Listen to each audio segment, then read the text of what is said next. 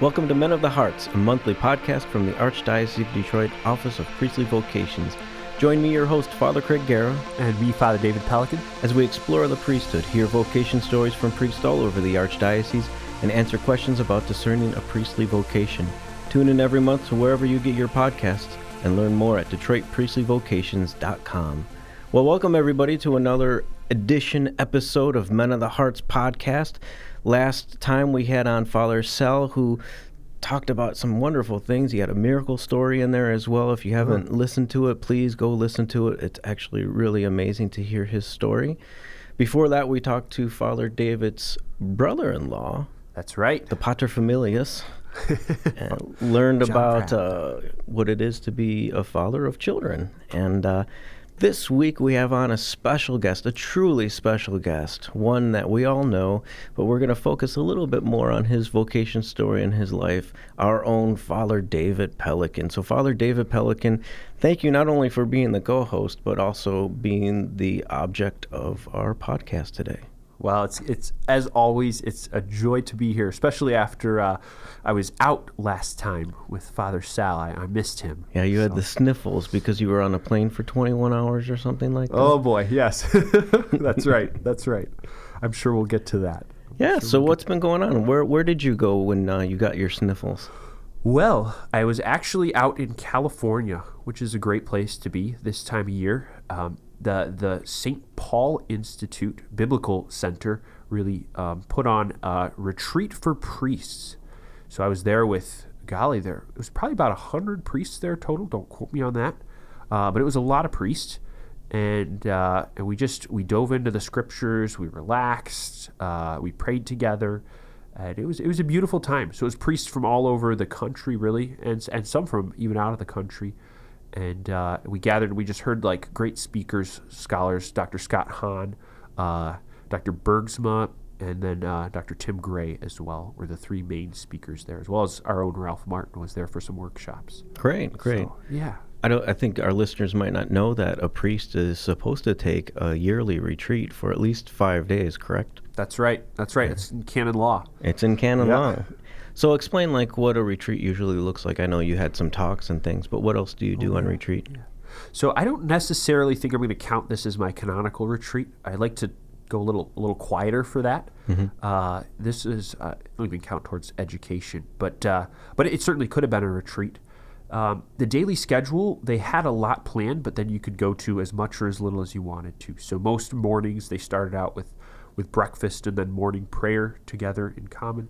Then they'd have a talk. Uh, John Bergsma was always in the morning, and he'd give a talk on some aspect of the scripture. Um, the theme was holiness in the Bible, so he would talk something about that. Um, and then usually we would have mass together if you wanted to join in, and then lunch. Uh, after lunch, we'd have another talk, and then some time for recreation and or a workshop. Um, I usually just did recreation. Then you know we were at a we're at a winery in California, so I walked around a little bit, got to see the fields and such. Um, and then we had dinner together. Uh, while we were there, uh, it was Pope Benedict's funeral, and so the the guy in charge of the winery uh, brought out a wine that he'd made called the Two Popes that he had made when uh, when Pope Benedict resigned and Pope Francis was elected. So Wow. so we had some of that. It was very fitting.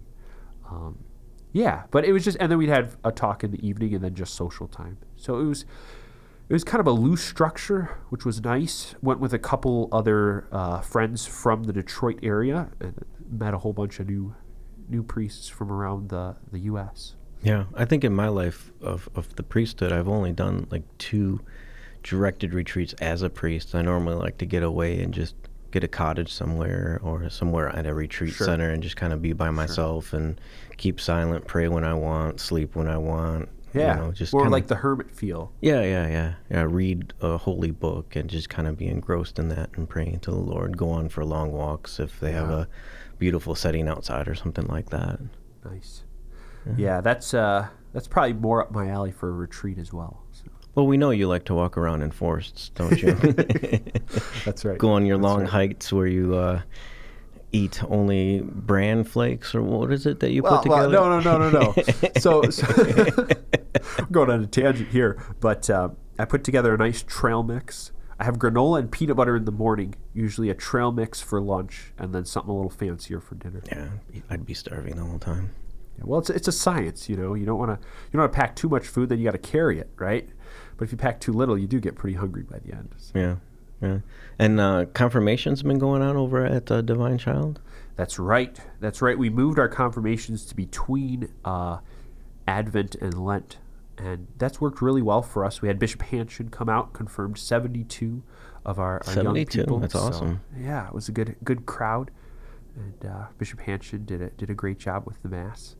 He uh, he pulled out his ukulele and played this little light of mine, which is kind of his signature. Yeah. Um, but it was just, it was just a beautiful mass overall, and, and especially now, like I've been there almost three years.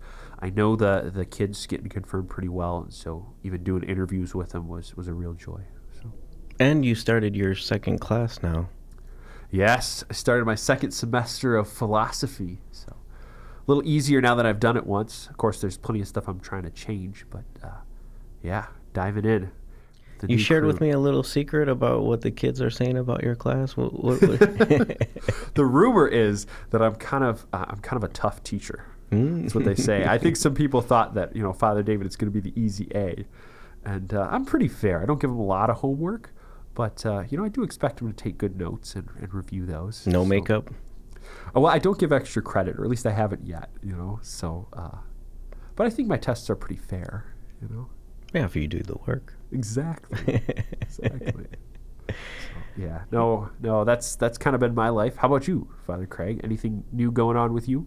No, it seems like this uh, year I've been going to a lot of schools, a lot of high schools and, and middle schools, and even uh, grade schools as well. And it's really kind of a blessing. You know, I, I really enjoy giving homilies to kids. I try to make it a little bit more fun and, and do uh, different things, try new things out. And you never know how it's going to work because it's not your community and you don't know necessarily how the kids are going to react. But I've been pleased that it's gone good so far. So, uh, I'll keep on bringing out some of those unique homilies and things like that. So that's that's, always a fun. And I've been going to a, a lot of parishes on the weekend as well. And it just it's nice to to go on a Sunday after or a Saturday afternoon, hear confessions, do mass, and then come back for the morning masses. It just makes me feel like a pastor again. So That's Li- true. yeah, That's a true. You're a little- little removed from that as vocations director. yeah, it's so weird. Like you guys, when you get busy at Christmas or Easter, is like when I get my downtime because no one's inviting me to their school or or things a like that point. during Christmas. Uh, so um, yeah, it's it's sort of an opposite schedule. So it's nice when I'm at a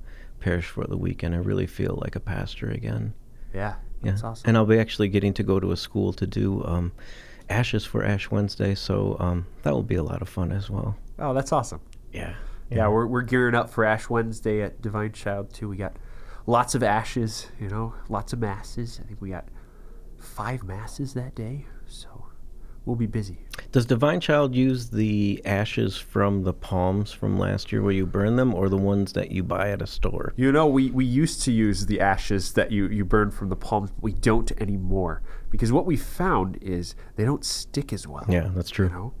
And uh, I was talking to a guy at Root Candle, which is where we get our ashes, you know, and uh, he says they mix a little bit of oil in with their ashes. I also find they're blacker, so that they Yeah. work real good. You know, you get a big bold cross, you know, so Yeah. it can stick, and everyone can see that for the rest of the day. And Yeah. If they're not Catholic, they think you got like just dirt on your forehead. Yeah, yeah. A little opportunity for evangelization there. You ever see that poster of the different types of uh, crosses on the forehead, like n- n- need a toner, load Yeah, toner? yeah, or yeah. something? Father's Revenge, big black one. yeah, Yeah. it's always great. Yeah. Um, do you like saying uh, "Dust you are, and dust you shall return," or "Repent and believe in the gospel"? You know, it depends. I was actually thinking this year, just because of the homily I'm planning to preach, I'll probably use repent and believe in the gospel because I'm going to focus on that kind of that change of mind and heart that is repentance. So, Yeah, that's great. That's great. I also got to go to a concert and I got to hear some great musicians do some really cool things. Oh, you might know alright. you might know some of the people, but uh, we'll keep it a mystery of what concert I went to. But uh, We'll keep it a mystery. the drummer though, he was on he, Oh, he was on fire. he Was was he? on fire. Yeah. Nice. Yeah. Yeah. So Hey, Father a- David, a good drummer can, can make can make it or break it. You know. So, it's true. It's true. I mean, if you got it, you need a good drummer. that's right. That's right. It's the backbone of everything. Like Amen. you need a good drummer. yeah. there's different types of drummers and different styles. As long as it's good, Yeah. it's good. Scale, keep the rhythm. You know. Yep. So, Father David, you have some big news for us, and we wanted to do specifically this podcast just to talk a little bit and give you a little bit of forum, kind of talk about um, what's going on in your life because there are some major things going on in your life right now. And so, wanted you to share a little bit uh, about that. But, you know, before we get into the big news, Cliffhanger. cliffhanger, before we get into the big news, why don't you kind of retell your vocation story? You don't have to go into much detail, but like remind the, the listeners kind of how, what brought you to the priesthood, what your priesthood has looked like so far, and the big news that's going to happen. All right, sounds good. Well, so just a little bit about my my vocation story. This is a throwback to episode one, right? When we we were just figuring out what uh, what what we were doing. We were pretty clueless. It's a little bit of a rough episode if you give it a listen. Yeah, We've gotten yeah, better since then. um, but my vocation story, um, I think it. You got. I have to start with my family because I have a, I have a wonderful family. Um, my parents uh, kind of had a bit of a deepening conversion. They grew up Catholic, but had a, a deepening conversion when the kids were young, when we were young, and uh, really got serious about their faith and, and passing that on to us. And so, um, yeah, I, th- I think first and foremost, I had a, had a beautiful example of how to live the faith from, from my parents. And they always encouraged me growing up uh, to, to, to find out what God was calling me to and, uh, and then do it. right? And what was the special thing you did with the rosary every night? the special thing we did with it? Yeah. Well, we prayed it every night. I know, but how did you guys pray it and how you can't pray a rosary when you're sitting down anymore?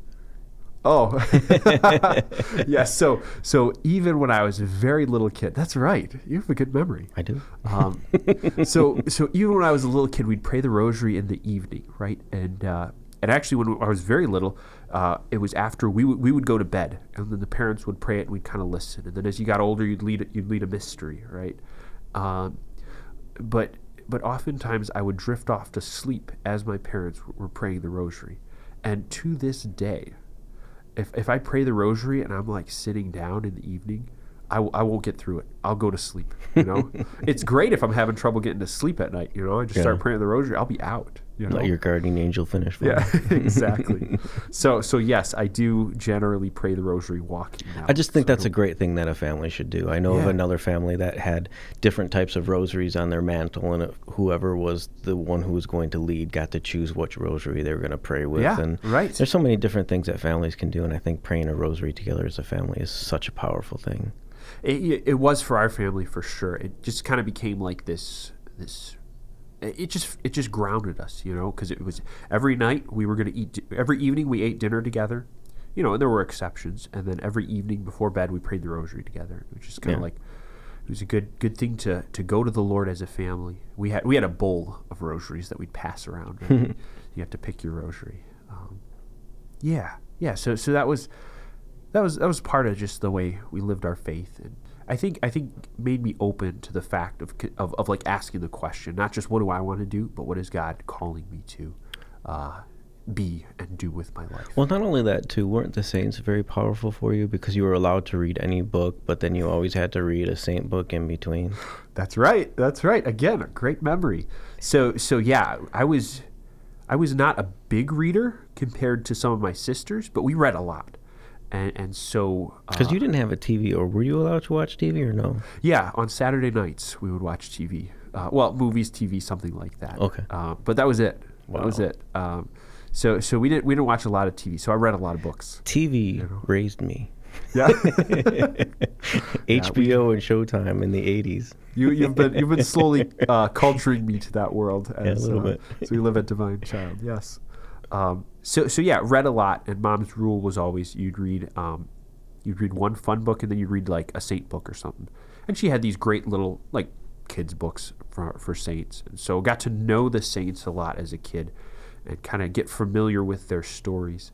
And you do as a kid, you're kind of like, oh, I want to be like that.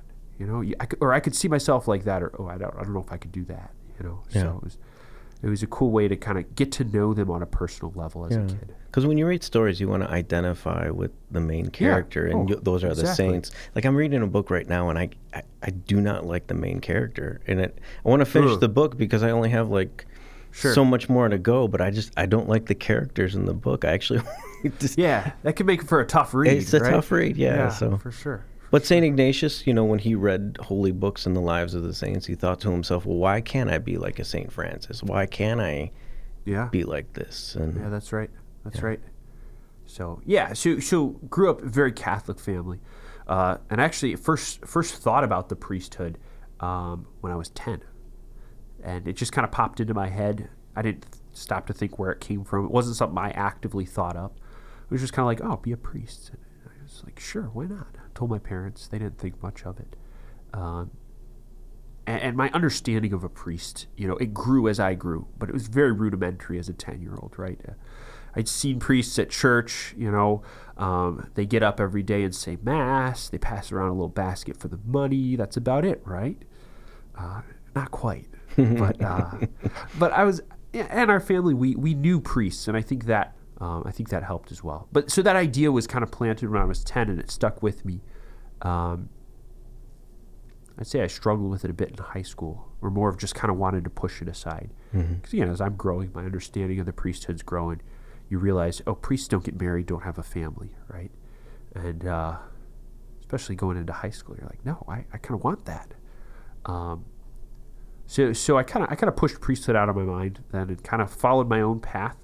I I uh, wanted to be a doctor, right? So that's that's kind of what I was going towards even in high school. Uh, get to senior year of high school and uh, yeah, I was ready. I'd applied, been accepted to the school I wanted to go to, and uh, everything was great. And then went on a silent retreat. Uh, it was my dad and I actually, and uh, in the silence, there was a lot of time for prayer, not much time to distract myself. And think actually at first, uh, certainly that voice came back, that thought, that idea came back. Oh, maybe you should be a priest. And I kind of felt like it was from God. And I kind of didn't want to listen to it. And, and kind of actually felt like God was trying to trap me into something that I didn't want to do. And I wanted nothing to do with that, right? Um, Isn't that like a common response, especially for us men? Hmm. Right? We want our freedom, and then Yeah. when we're kind of told something, it's almost as if like you're gonna take away my freedom. At least that's our first re- response. Yeah, I think I, thi- I think that's right. very that was certainly yeah. in my life what my first response to the Lord was. Um, yeah, so I wrestled with Him for a little bit, and it definitely was that. I didn't want to be trapped into something. Like Jacob wrestled the angel. There you go. There you go. Uh, very scriptural of you. But but I remember it coming to a moment at retreat where uh, I was in before the Eucharist, right, in adoration, exposition. So Jesus was out on the altar, and, and I was just kind of I was just kind of sitting there, and I wasn't necessarily like actively wrestling at this point. I was just I was just sitting with the Lord. I was kind of tired actually, and uh, I just get the sense, and it wasn't like a voice from the clouds or anything like that, but I just got the sense that Jesus was was not at all trying to force me into anything, right? And he was he was actually saying like it was almost like he was saying, you know, this plan that you have for yourself, being a doctor, getting married, having a family. I even knew what my house I wanted to look like, right? Um, What kind of house do you want? kind of like a colonial style, but I liked those big pillars on the porch. Like I wanted a big porch Yeah. with the pillars and then blue spruces. So like white pillars and then blue spruces around the edges. Man, So we're brick. so different about like our styles and what we want. It's very true. We are. We are. Uh, but but so so that vision was there, and the Lord was saying that that's good, right? And you could do that, and you'd be happy, and I'd bless you in that. Uh, but if you were to become a priest, that'd also be a good thing, right? And I'd bless you in that as well. And and really, I got the sense He was saying, "I'm asking you to do this for me, right? Like, will you do this for me?" And uh, I think at that moment, it was it suddenly became clear, like God's not trying to trap me into anything. He's not going to ask me to do something that I'd be miserable doing, right? Uh, he's going to ask me to do what he created me to do, right? And, and ultimately, I'm going to be the happiest doing that. And so it was kind of that moment. I, I really I stopped stopped fighting and I just I surrendered, right? I said, "Okay, Lord, you know, I'll I'll become a priest for you." And, and a very peaceful rest of the retreat after that, um, which is often a sign, right, of God. That's what Saint Ignatius says. Uh, so so yeah, I, that was I mean that was really kind of the turning point in uh, in high school, and uh, I mean it wasn't discernment over. You kind of get off of a retreat sometimes, and you start second guessing yourself. Yeah. Like, was that really God, or was that just me going crazy in the silence? Uh, but but I I knew that that was God, right? Deep down I knew, and I said I have to give God a chance, right? And uh, so once I kind of knew priesthood, then the question was uh, diocesan or religious order. Yeah. Right? And I think we talked about this a little bit. Yeah, and then also too, just to kind of back up a little bit, I think Yeah. with your praying, you know, like God giving you a family that prayed well and prayed together, that I think you understood the Good Shepherd's voice. Like you knew his voice. Yeah. So like That's you could point. yeah, you could distinguish between your voice, the world's voice, or God's voice. And like as you keep on saying, you know, I, I knew it was God. Yeah. You know, yeah. and a lot sure. and a lot of guys will ask me, point. How do I know God is asking me to do this? Well, do you know his voice? yeah. You have to be praying in order to know your vocation. If you're not praying, you're never going to know your vocation. So that's the first and foremost is just get your prayer life in order. Oh, 100%. And that was actually something because I talked to my pastor a little bit about this early on. And he had just said, like, well, you can't really do anything now other than pray, right? And that was his, it was kind of like almost like be a disciple, learn how to follow Jesus just in everyday life. And then when that bigger decision comes up, you'll, you'll know his voice. And that could be hard for people because they just, we want it now, right? I can order something on Amazon and it comes the next day and it's just like, well, why do I have to wait? Why do I have to pray? If Yeah. I have this feeling, eh, why should I betray that or something? You Sure. Know? Like, Sure. No, that's a good point. But yeah, prayer is so so key, right? Yeah. Especially, I think as I hear so many, and it's been a blessing doing this podcast. Hear so many vocation stories. It seems like so often it's it's prayer in front of the Blessed Sacrament. You know, and there's a real presence there that that you know, in the silence, God can speak. Not like not like a booming voice, right? Sometimes we we have unrealistic expectations for how clear God's going to be. Sometimes He is, right? Yeah. But other times it's a little more subtle. Yeah. but God speaks. God speaks. Amen. We just gotta listen. Learn how to listen. Yeah. So now you're um you're accepted to college and everything like that and Yeah. what do you do? Start looking into uh, different orders. Actually, I started with the orders, not uh, not the diocesan priesthood. I think there was just I'd known a lot of priests in orders who seemed to really be living out the call in a very like dedicated or or like they seemed like they were all in for the Lord, right? And there was something very uh, appealing to me about that. So I actually started with a couple orders and discerning with them and actually discerning with Father uh, Gonzalo, one of the Miles Christi priests. I looked into that order for a little bit. And he actually helped me to see that, like, you know, the reason you join an order is not just because you see a bunch of, like, really great guys in the order, right? That an order has a charism. And, and you want to feel called to that particular charism to join that order. And I guess that helped me because when I thought about like this call to the priesthood, I always kind of imagined myself doing what a parish priest does, right? And I didn't feel particularly called to any of the the charisms of the orders that I was looking into. And so that that really helped me to say, well, maybe I should give the diocesan priesthood a try. And so I uh, talked to Father Bernie, your predecessor. I was the vocations director at the time, and he said, well, why don't you come on uh, a discernment weekend? Actually, I came on an overnight first because even though I was a senior, I was 17. So he said overnight. So I came on overnight. And then he's like, "Oh, you're a senior? Well, you can come on a weekend too." So the joke was that I was just in it for the free food because I came to so many discernment uh, events. Uh, but but it was really the weekend when I, I was staying here, and uh, it just just meeting some seminarians. Father Chris Muir, at the time just Chris Muir. I remember playing pool with him, and Oh. like this is just a normal guy. And we talked about like woodworking together, and uh, he kind of made fun of me a little bit because I was terrible at pool, but he wasn't much better.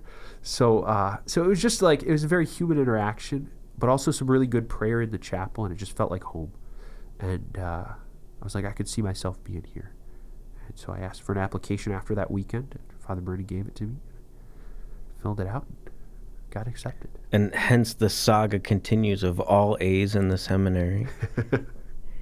You like to bring that up, don't you? I do, I do, and I, I asked Father David uh, if in high school and grade school if he got all A's, and I heard that he did. So Father All A Dave is is uh, a force to be reckoned with.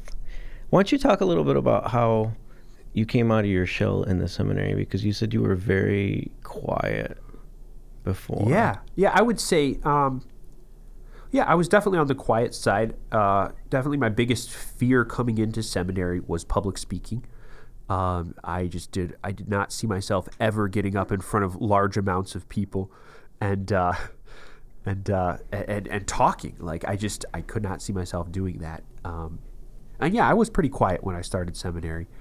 Uh, it was not like I don't know. I think it was it was the brotherhood that really drew me out of my shell. Um, my first year in seminary, I was on the garden level of the college. So we don't call it the basement. That's what it is, but we call it the garden level because it sounds a little classier. And uh, there were a whole bunch of seminarians down there, all first year. Father Paranatisha, as we Father him, Paranatisha was there, um, knocking yeah, on everybody's door to make crew. sure everybody was going to holy hour in the morning. that he would. Yes, Yeah.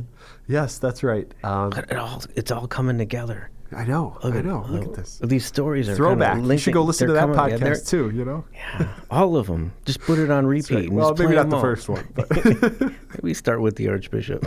there you go. There you go. Yeah. Um, anyways, so um, there was just, there was a beautiful brotherhood, and there's so many instances where just like built these lasting friendships that I still have today, right? That started then, um, and yeah, they they did bring me out of my shell uh, quite a bit. Quite a bit because Father David knows everybody. And for some reason, if I tell Father David anything, he already knows. He's like, yeah, I already heard that. I'm like, what? what who did you ho- talk to? He just knows everybody. Well, I don't know about that, but uh, you do you do get to know a lot of people in seminary, right? And uh, I, I really enjoyed the brotherhood. I joke sometimes and say like after you know growing up with seven sisters, it was I needed brothers, you know. Yeah. But but there was a beautiful brotherhood in a sense that like even though we came from very different backgrounds, we were all in this together, right? And we were journeying towards the same goal, and we were going through the same things together, whether it's getting up for 6 a.m. holy hour or classes or discernment. Uh, we were in it as brothers. And uh, I think I still was very um, unsettled by the idea of public speaking. I was very nervous in all of the preaching classes and exercises. I think I overprepared and probably did a lot of stuttering. Um, but uh, yeah, but that was that was so those were rough. But somehow when I got uh, out into the parish as a deacon, the Lord just gave the grace, and uh, and I actually love preaching. Uh, love love doing that now. So Hey, you do a pretty good job. oh well, thank you. It's high praise coming from someone who Hey. uh, who taught preaching in seminary. You can go to a Divine Child uh, Facebook page and look at past homilies, right?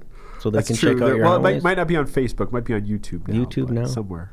Check it out, people. out Check there. out Father David preaching it up. He can preach up a storm. Well, I, I enjoy it. I, I really do. So, Father David, so Yes. you you've, you've went through school, you went through seminary. Eight years you've of been, it. You've been ordained now for three years. three years. The Archbishop has listened to the podcast. He's he's heard about all the A's that you've gotten. I think I think you already knew that. They give him pretty thorough reports when we're in seminary. Y- Since you know everybody, everybody has talked to him, and the Archbishop recently asked you to do something that's going to change your life. Why don't you explain to us what the Archbishop asked you to do, what you're going to do, and what that's going to look like for the for your life uh, coming up? Absolutely. Yeah. Well, uh, so here it is. Uh, long story short, Archbishop asked me to uh, to actually not be in parish ministry for a little while, starting uh, in July, which is when my three years would be up, but instead to study and get a doctoral degree in dogmatic sacramental theology. Are you hearing this, people? To go back to school. he's right. he's going to risk going to risk possibly not gosh. getting all A's because he's going back to school for not just one year or two years. It should be about five years. Probably about five years, yep. Wow. Yep. Yeah, explain what, what what are you doing and what are you getting and how do you get it and So, where are you living um, and how's that going to look for your yeah, priesthood? Yeah. So, well, I don't really know yet. You know, it's kind of an adventure. But uh, but the school I'll be going to is it's called the Pontifical Athenaeum of Sant'Anselmo. It's in Rome. So I'll be I'll be living and studying in in Rome. Do you need to know Italian? I do. Yeah, yeah. Uh, all my classes will be in Italian. Do you know Italian? Not yet. I did download Duolingo though, so that's a start. Um, but yeah, so so I'll be there, and uh, kind of ecclesiastical degrees work a little different than the secular degrees in the U.S. So you know we have like a bachelor's degree, then a master's degree, then a PhD, whereas um, ecclesiastical degrees they kind of have three cycles in the postgraduate. So instead of like master's PhD, they have what's called a baccalaureate, sacred theology, then a licentiate, then a doctorate. So I have the baccalaureate, which kind of more or less matches up to master's level, maybe a little below. So I got that at Sacred Heart. But I'll have to get the STL, they call it the licentiate, and then the doctorate. How long does it take to get the STL? That's two years. I should be able to finish that in two. And then another two years for the doctorate and a year writing the thesis. Something like that. Do you have to yeah. write a thesis for the STL as well? Yeah, yeah, but that's shorter. So Like how short? I don't actually know. Maybe 75 pages. Oh, I- that's just know. short. Yeah. Well, compared to the doctorate. How much? How long is the doctorate supposed I to be? I don't know. I, there's a lot I don't know. You should this. know all these types of things well, well, already. I'll figure it out as I go along. You know? It'll come to me. So so you're going to yeah. be living in Italy then, of course. yes. Um, Yep. So what is that going to look like for you? How are you going to live as a priest? Great question.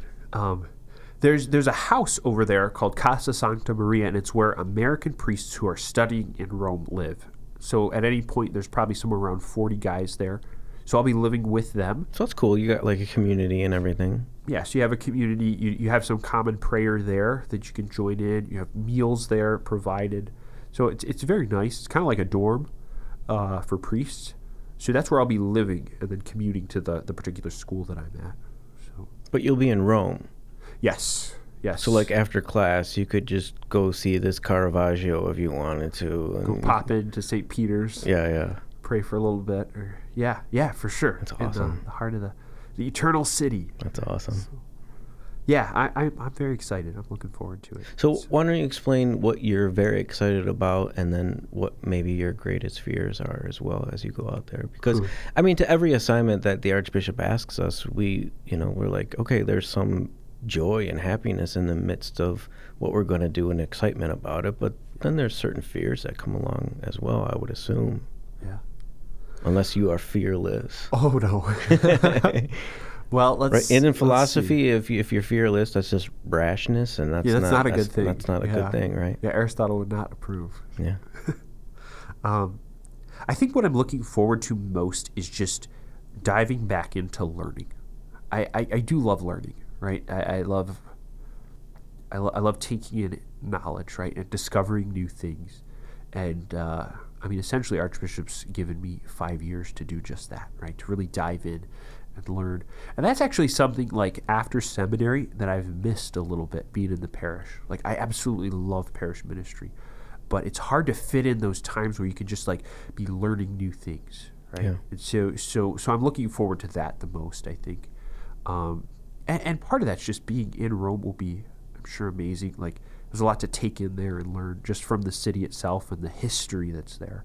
Uh, you know, you can go to the catacombs, you can go to even pre Christian stuff like the Colosseum, the Circus Maximus. Um, so, so I think I'm, I'm really looking forward to getting back into that mode of just like learning. Um, what am I nervous about? Well, living overseas for one. Yeah, right. There's just there's so much I don't know. Like what kind of plugs do they use over there? I think it's different than here. Well, yeah, it is. Um, But so small things like that to just big things. Um, but I think I look at it like an adventure, right? There's a lot of unknowns. We'll just take them as they come.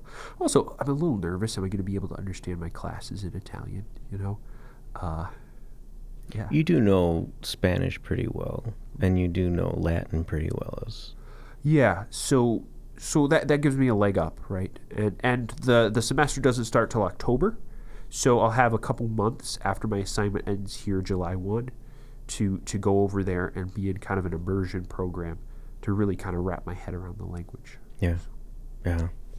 I just think it's awesome that you got this city that you're gonna live in. That's you know, it's a museum. The It city is. is, a It museum. really is. Like you can go somewhere different every single day. And, and really just take in, and I think that's a lesson in itself of, of learning, yeah, uh, just being overseas and, and seeing such beauty. there is there's a lot of beauty. We just went um, the one time as seminarians for a couple days. We spent there and felt like we just barely glimpsed a little bit of it. You know. Yeah. Uh, so, yeah, looking forward to that. I'm gonna I'm gonna miss the parish like crazy. You know, but uh, I mean, I kind of knew a new assignment was coming. Yeah. Usually three years in, I didn't know it was gonna be this, but. Uh, I know it's like you know you were preparing on what parish you were going to next, and then all of a sudden you got called into his office, and it was like, how did how how did that conversation go? oh, the the call. Yeah, did you get into the moose room? Yeah. yes, I was in the moose room. For our listeners, there's there's a room in which the archbishop likes to meet um, his priests, and there's a moose on the wall, and it's crying actually. And Yeah, for some right. people, it's tears of joy or tears of sorrow. Were they tears of joy when the archbishop asked you to? I, th- I think they were tears of joy. We say it. If that moose could talk, the stories he could tell, you know. Uh, but so so yeah, it was very interesting because I got a call from Father Dave Tomaszicki, who's the Archbishop's secretary, right? And he he called me up, and it was it was pretty pretty short and to the point. He's like, "Hey, Dave, how are you? Good, Dave." You know, and uh, he's like, "Well, the Archbishop would like to meet with you. You're not in trouble. Uh, can you come in on Wednesday? You know what works?" So we found a date. Um, so so I was very happy that he could say that much. You know, you're not in trouble because you wonder a little bit. Um, but then yeah, got in and, and uh, yes, we sat in the moose room and he he he was very kind about it. He he explained like, you know, we're going to need um, eventually, you know, someone to teach at seminary. And the assignment's not to teach at seminary; it's just to get this degree, right? But the idea is that, you know, who knows what the future holds, but good possibility that might be what I do with this degree was come back and teach at Yeah. the seminary. So he explained like, you know, we're go- we're going to need another professor in sacramental theology. Um, and he said that he thought, you know, I'd, I'd be a good candidate for this. Uh, would I be willing to to pursue these these further studies? Um, he said he said he'd like to make that my assignment starting in July. Uh, but if I thought I was going to be miserable doing it, let him know, and he'll find someone else. So it was very kind of him. Uh, Did it take you time to think about it, or did you just respond right in the right in the moment? no, actually, I uh, I responded right in the moment. I said, no, I'd be happy to do that if that's what you know. And that's what you wanted to learn too, sacramental theology, right? Yeah, well, I always was interested in like systematics and then ecclesiology and sacramental theology. So yeah, Explain right. systematics to me and the listeners. Systematics is just like it's like how it all fits together, like how all the different theology fits together. So kind of like a systematic way of looking at the whole range of theology, okay, and ecclesiology is uh, like study of the church, right? Theology of the church, right? And obviously the sacraments are a big part of what the church does, so they kind of go together. yeah. Yeah. What's your thesis going to be on? well, I don't know. I got a little time to figure that out just yet. So. One thing that's interested me lately from the philosophy class, actually, the kids were asking about the angels because they're like, we never learn about the angels. So, like, how the angels help to mediate grace because the sacraments do the same thing. So, Yeah, that kind of interests me. I don't know if there's a thesis in there or not, but yeah. see. And so now you got what a couple more months left at uh, Divine Child. Uh, Yep. what what does your life look at Divine Child? Is it sort of kind of bittersweet as you're like, this is my last time in a parish for the next five years? And Yeah, so it, it definitely is. Um, right now, I think I'm just mostly just very thankful for the time that I've had, the time that I still have there. Uh, but it definitely was kind of surreal celebrating like Christmas Mass because uh, Archbishop called me not not too long before Christmas to, to to ask me this. So I'm celebrating Christmas Mass and just kind of wondering as I as I say the Mass, like when's the when's the next time that I'll, I'll celebrate a Christmas Mass publicly, you know? yeah, because I won't I won't have a parish per se at least while I'm over there. So it's just and so sometimes you think about that, you know, oh that's my last uh, last football game at Divine Child or last basketball game. Uh, so yeah, I'm sure I'll, I'll, I'll miss just the, the beauty of parish life and, and on all the wonderful people at Divine Child because it's a, it's a great community, you know. Uh, but yeah, you kind of there's also a piece in knowing like if you're doing what the Archbishop asks, you're doing what the Lord is calling you to. So you don't yeah. you you don't no regrets i would say you know you just Well, follow the lord Yeah, this is exciting. I think, you know, you come to the, you know, archdiocese and, um, you know, become a priest in, in this. You don't think something like that is going to happen. And it's just, um, it's what the Holy Spirit is asking of you, and there's a lot of unknowns, and that's part of the adventure. And Yeah. I think there's a lot of unknowns for just a, a regular guy coming in and what is seminary life going to look like? What's life going to look like after seminary? Where is the Lord going to lead him? You know, and that could be simply having a small parish for the rest of his life. You know, you never know, but that's where the Lord wants you, and if you can find happiness in the Lord's will, you'll find happiness anywhere. I mean, it's hmm. it's not necessarily easy, right? There's a struggle to it. I mean, you don't Sure, know Italian. sure. Yeah. you don't know what it's going to look like over there. What if you gotta go to the dentist or the hospital or whatever? You know, Like, true. Well, but what happens when you get your first B? Well, and I think you just never let that one go, No, do you? not Yeah. going. to. So, and I think for me, it's. Uh, I was actually thinking about that. Uh, I was thinking about that. Uh, kind of like even looking back at my own vocation story, it just seems like there have been times when I've kind of had in my mind, consciously or unconsciously, a plan of what my life is going to look like, and very often, uh, what the Lord ends up having for me is so different, but so much better, right? Yeah. And, and so, so yeah, going over there, it's like there's unknowns, right? Will there be difficulties? Yes, but but anything worth doing, there's going to be challenges. Yeah. Right? And so again, it's just kind of there's a peace in knowing like this is what the Lord's calling me to, and and He's like like like I said in my vocation story, He's not going to call you to do something you'd be miserable doing, right? So Yeah. I'm uh, I'm excited. What's really interesting too is that um, the different schools that I've been going to, the kids will ask sometimes three or four, or five times about like, what happens if you don't want to be a priest anymore? What happens Oh, if sure. you made a mistake? This idea of if I choose something and make a mistake, what is my life going to look like? I think that's Ugh. a lot of the young people are afraid of. Well, what if that's a mistake? And I keep on telling them it's not going to be a mistake if you do this correctly. You're you're going to find what your vocation is. If you're praying, if you go eight years to seminary, you're going to know whether or not you're called to the priesthood. Not only are you discerning, but the church is discerning as well. But I think there's a big fear with young people today of, I got so many options, and it's hard to make a choice because if I make a choice, I'm saying no to something else, and maybe that's where my happiness was going to be or is Ah. going to be. And I just, what would you say to that, Father David? Like, like, what would calm the fears of, of some of these high school students that are asking these questions? Because I, I don't know how to answer them sometimes. I mean, it's like, no, I made a commitment, and there's a blessing when you Yeah, make that commitment right, and live right, that right, out. Well, so it's interesting. Uh, kind of two two anecdotes on this, if if you will. Please. One comes from uh, philosophy class with my students because we talk about this similar things to this all the time, and uh, I think I think as we talked, it's all about it's all about freedom. I think like you don't want to limit your options, right? yeah, Because once you've chosen this, said yes to this, whatever it is, this person, this potential spouse, you've said no to all the rest, right? And what if it's the wrong one, right? Uh, but one of the things Aristotle says is happiness is an activity? That means it's never just free floating, right? So you have to be acting, you have to be choosing, right? Because if, if you're keeping all your options open, you're potentially all these things, but you're actually nothing, right? But when you actually are something, then you're actually living, right? So, uh, so, so that's kind of a philosophical way of coming at it.